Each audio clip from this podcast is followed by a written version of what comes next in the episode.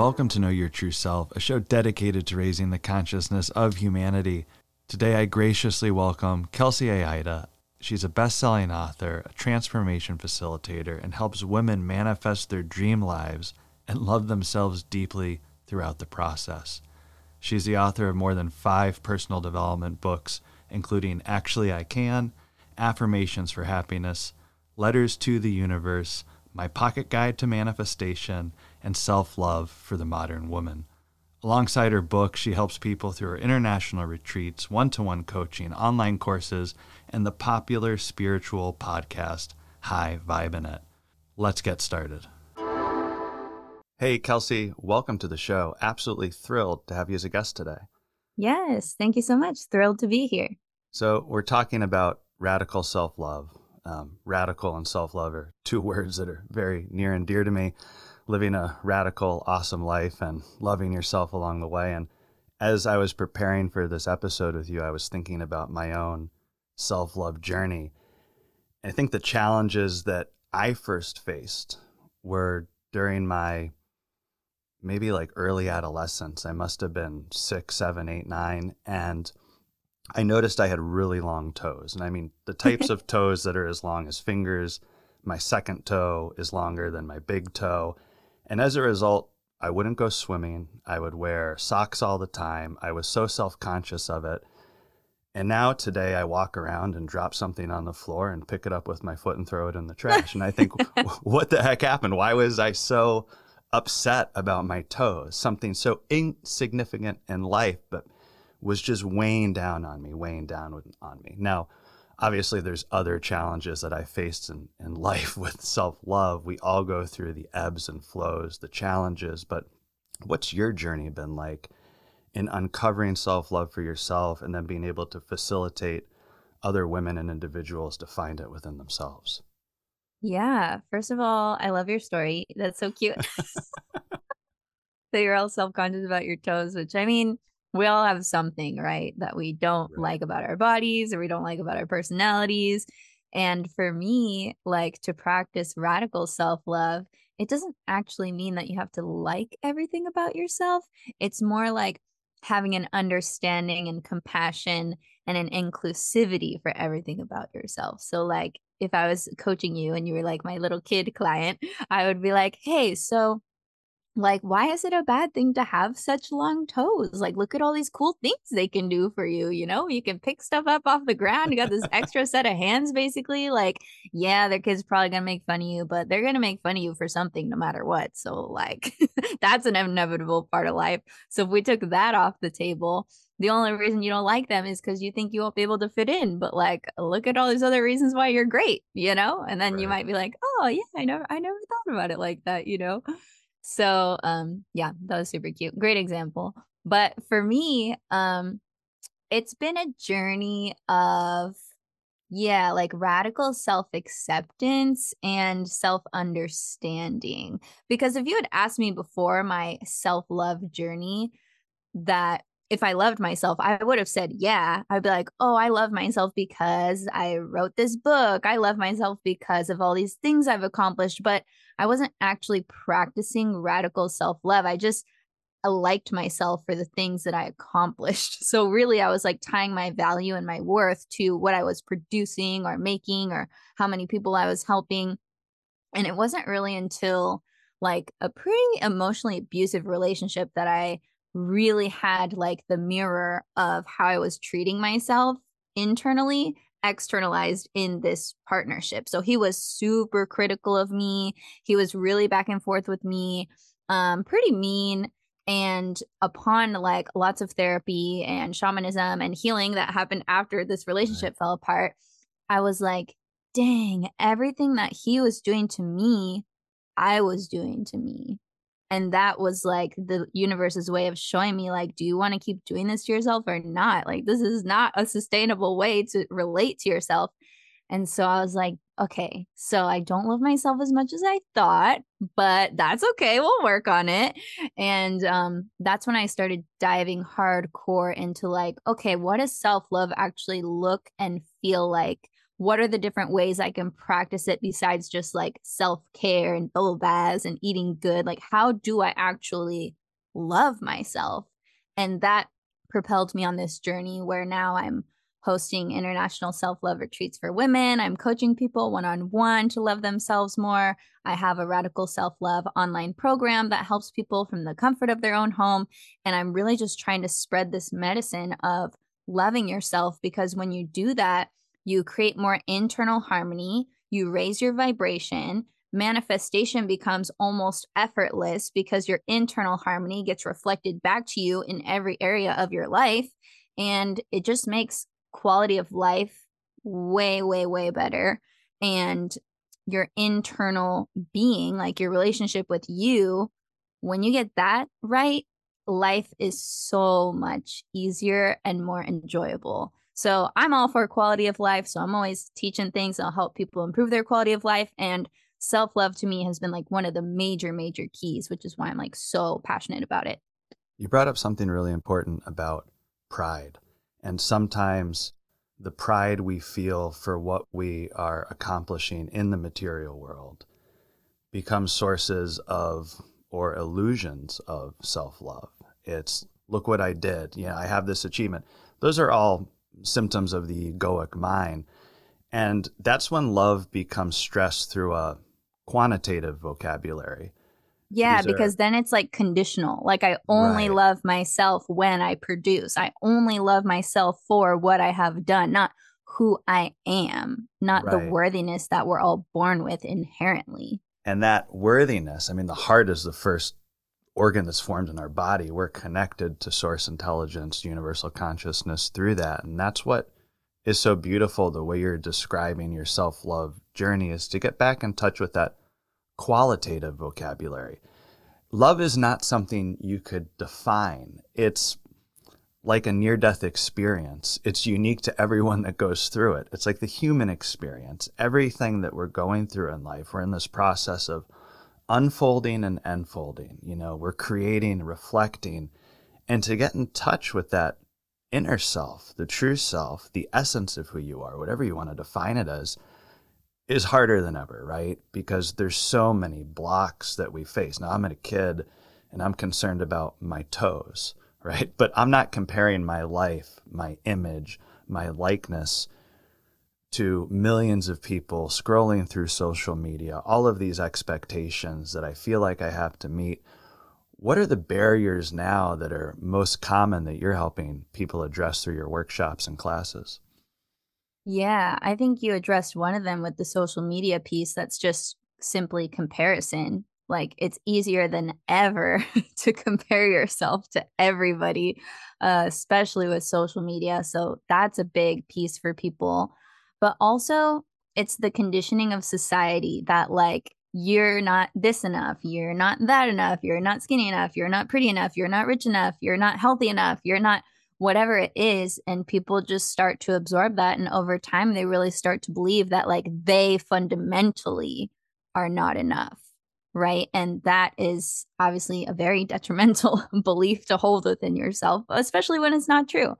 Um so comparison the not enoughness, and also uh, the piece we touched on a little bit before, where a lot of people confuse self love with self liking. And they think I have to like everything about myself in order to love myself. Well, that's impossible. So I'm never going to be able to love myself, you know?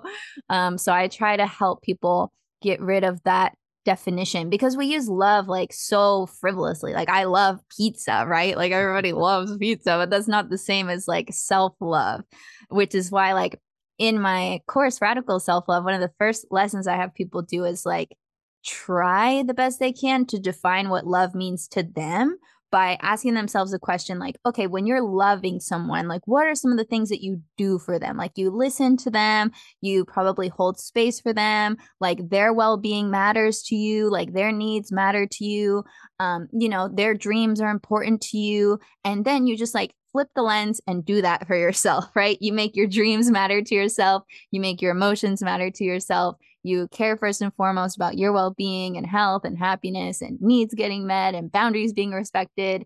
And it's really like taking positive ownership for yourself in the way that you would take positive ownership of like your favorite pet or one of your kids or your spouse or a best friend. When you love people unconditionally, which we all have, I think to certain degrees, it's easier to understand how to start applying that to you. And it's almost like you're treating yourself like you would somebody that you love unconditionally. But for people, it's hard because they think like that withholding self love is going to motivate them to achieve certain outcomes. So they think, like, okay, I'm not going to love myself until I lose 10 more pounds. Because if I love myself how I am now, then I'm not going to be motivated to lose the weight. Right. Which is not necessarily true, but like in your subconscious mind, you think that's the only way to like achieve what you want. So you're like, I'm just going to withhold the love of myself until I hit that goal. Or let's say like a monetary goal. I'm not going to love myself more until I reach X amount of dollars in my bank account. And then I'll allow myself to feel happy and successful or whatever it is. What does that have anything to do with your inherent worthiness and like loving yourself now? Like, let's dig into that, throw it in the garbage, practice unconditional, radical self love in the present moment, and probably the money will come much more easily. yeah, it's very challenging when we live through our future self because the future self has so many ambitions, desires, but it's another illusion. It doesn't exist. Our self lives right now, and to embrace that, be accepting of it, to nurture it, and to come to terms with the fact that we are all unique, amazing, beautiful expressions of consciousness, all with something to offer this world. And what gets in the way of that? Yeah, we've talked about comparisons and now negative self talk, all of those voices in your head saying self limiting beliefs. And what's been your experience in helping people reframe their thoughts through positive affirmations or self love exercises where they can start to reframe the narrative in their own mind by raising their vibration to higher levels of consciousness and not giving into the fear, the worry, the complaining, the apathy, the guilt, or any of the shame that they're feeling about themselves? Yeah, that's a great question. So, one of the most potent and fun practices and exercises that I take people through is we do a lot of parts work, or sometimes I like to call it parts play. I don't have to make it so serious, but um, where I'll ask people to identify a part of themselves that they don't particularly love. So let's say someone has a really rampant inner critic, right? That would be a part of themselves that they probably like disowned, denied, like that ain't me. Like I know she's in my head, but like that's not how I want to be, right? So you'll disidentify and it causes like fragmentation in your psyche. So you're not feeling whole, you're feeling like an internal battle, right? Like you versus your inner critic. So this is a really relatable example because I think we all can be like judgmental of ourselves. So something that I do with people is I guide them to understand the pure positive intention of the inner critic. Like, if you knew that it was impossible for you to be against yourself, that would mean that every part of you, even the meanest, most horrible, ugly looking ones that you hate, is trying to help you in some way. So let's get curious and see how your inner critic is trying to help you. And if I'm in a session with a client or like at a retreat, I'll have them go into the perspective of that part. So it's kind of like a channeling exercise or like an acting exercise. And I'll be like, okay, just let all the other parts of your like psyche just fall away. You are going to be only like your worst inner critic in this next five minutes. Like just be her, go there, get in character. And when people do that, I'll interview the inner critic directly and be like, Oh, so I heard that you're such and such as inner critic. Like, tell me more about what you do for them. Like, how are you trying to help them? When did you become a part of them? And we get super curious and we ask the right questions. And then once that little session is over, the person who was channeling their inner critic obviously they're conscious when this is happening. So they're like, oh my gosh, I never realized that my inner critic actually loves me and was trying to help me by criticizing me. So I couldn't get criticized by the outer world because my inner critic believes that if I criticize myself first, I'll be perfect and then no one will have anything to criticize about me. Right. So when you realize that these parts of you that you don't like are actually on your side and trying to help, even if they don't know the best way how, even if their version of trying to help is detrimental to you, you can take them back in as a part of yourself, integrate them, even reassign new roles to them that are healthier and beneficial for you. And then you've just created an internal piece of like, oh, my inner critic. And every time she comes up, you're like, oh, my inner critic is just trying to help me. Thank you for trying to help me, but I'm not listening to you anymore. you know, that. so it's like you can really take back control of your mind and your internal dialogue when you get to know all these different parts of yourself. But it has to start with genuine curiosity because if you try to go into parts work with an attitude of like oh i'm just doing this to integrate this part of me so it's not a problem anymore like this part of me doesn't have a valid reason for existing like you're not going to get very far you know yeah, what I mean? Does that, that, make sense? It makes perfect sense. And to have that openness, that curiosity about your mind and your consciousness is the only way you can raise your vibration. And I love that exercise because so often we become so attached to our inner critic that we believe our inner critic is us. Right. And we start to merge and like blend, and we think that that part is all of us, but really it's one part of you of many parts. And it's there to protect us. That is what the subconscious does. It is there to help us survive all of our primitive survival needs. And we live in a modern world. It's difficult to navigate. There's so much going on. And the more that we can take time to observe that voice, and I love it, see where it's coming from, embrace that it's trying to do its best. what can I learn from it? Move on. You know, and that level yeah. of awareness is the gateway to self love. Like without that awareness, it's hard to get to any other step because you can't, to your point, check the box on self love. I need to get in touch with myself. It's going to take me a weekend. Here we go. because as you know, self love is a daily practice. I mean, you don't just become enlightened in life, you don't just right. reach high levels of consciousness. There's always going to be something that's trying to knock you down. You have to lift yourself back up and and that journey is is never ending. Yep it's the practice it's the journey. It's a good one too. It's very very fulfilling and transformational from the inside out. Like when i work with people they're like oh my gosh my life is getting so much better. And i'm like uh yeah because look at all the internal work we've been doing. Like everything's just starting to shift now in a more natural way because you're not afraid to like see every part of yourself and embrace it. You don't have to like everything that you're doing. You don't have to like that you sabotage all your your relationships. Like you don't have to like that you have this internal dialogue that's super annoying, but you can love it for wanting to help you. You can love it for its pure positive intention. You can take it back in as a part of yourself and say, "Here, here, you don't have to criticize me anymore. Like I've got this." So, what does long term self love look like once someone gets through the initial stages or phases of understanding how to get in touch with their essence, aligning themselves with talents, purpose, meaning in their life, and then making sure they carry self love through every moment of every day? How do you keep people on a trajectory that ensures that they can live through their true self and really shine their light with the world, manifest and create, you know, create around them this beautiful experience of life in the way that they want to live it? Yes, that's a great question. And the answer is actually delightfully, surprisingly simple. So people listening to this will be like, wow, this is such a simple practice I can do right now. And I encourage people to live by the question of what would someone who loves themselves do in every moment? So, whether you're like deciding what to eat for lunch, whether you are deciding to leave your job or not, whether you're deciding to go for a run or go to the gym, like use your intuition and just answer the question right off the bat what comes to you first. Like, what would someone who loves themselves do? And then do that. And if you navigate your life like that, no matter how big or small the choice is, you're going to make the one that's the best for you.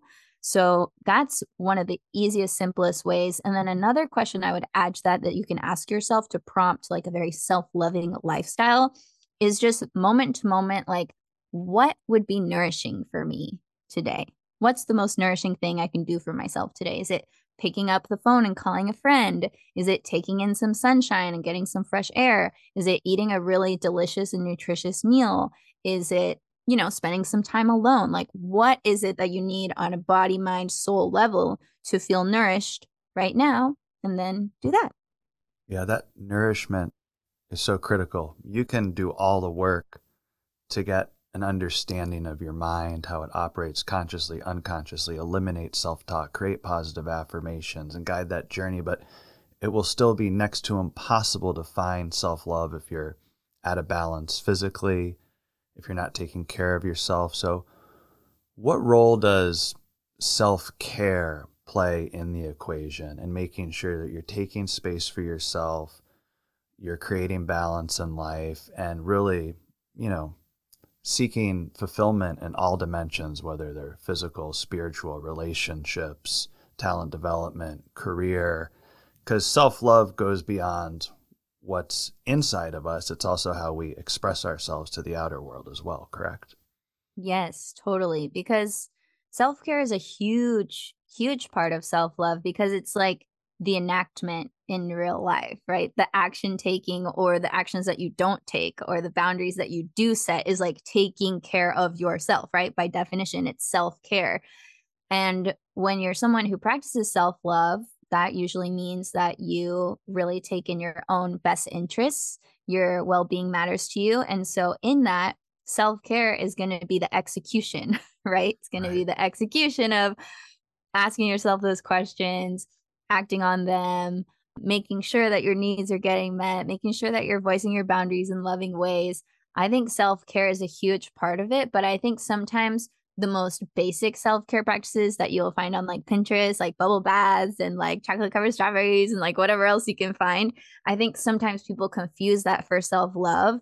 And then they're like, wait, but I still don't love myself. Like I took a bath and it was nice, but like I still don't love myself. so I think sometimes people can get stuck at the basic self care level, but from a top down approach, like self care is a huge part of self love. And when you love yourself and you practice a self loving lifestyle, the self care is just like a natural expression of that. Does that make sense? Yeah, it does. And you brought it up earlier. You said you have to put into the work. And I talk to this to clients and business owners a lot. I'm like, if you're really on a path to personal discovery or organizational growth or any type of transformation, you have to put in the work. And putting in the work isn't something that's arduous, but it's the most foreign experience to most people because it requires you to be the object of observation and to look at yourself objectively and to remove your filtered lenses and to have that experience, to remove those blocks and just connect with yourself as a being is extremely hard because yeah on social media you see all these trends and i don't necessarily believe trends are bad but if we follow trends they're not usually going to lead us to a balanced life long-term well-being. They're usually some type of life hack to try to accelerate a process to self-love and then most people are just left more frustrated and disengaged so, to help people on this journey, what are some of the resources that you have, and where can people connect with you to help initiate their self love journey and connect with their essence and flourish in this world? Yeah, great question. Uh, I actually want to riff off of what you just said, and then I'll tell people where they can get more.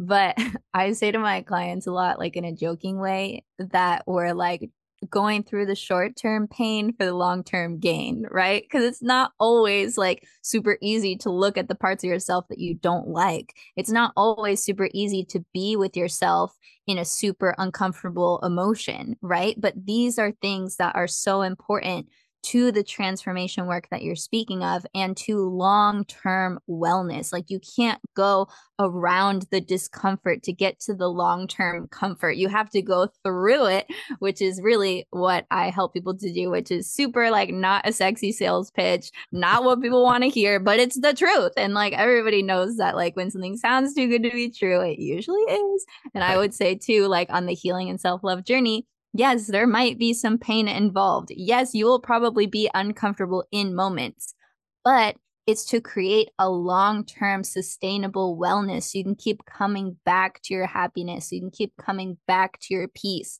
So I think that it's worth it. I'm willing to suffer for a few minutes in my painful feelings or look at something I don't like myself for a lifetime of self love and happiness, right? So if you know what's on the other side, I think that makes it so much more worth it. So I just wanted to plug that little, you know, you. truth in there before we end the conversation.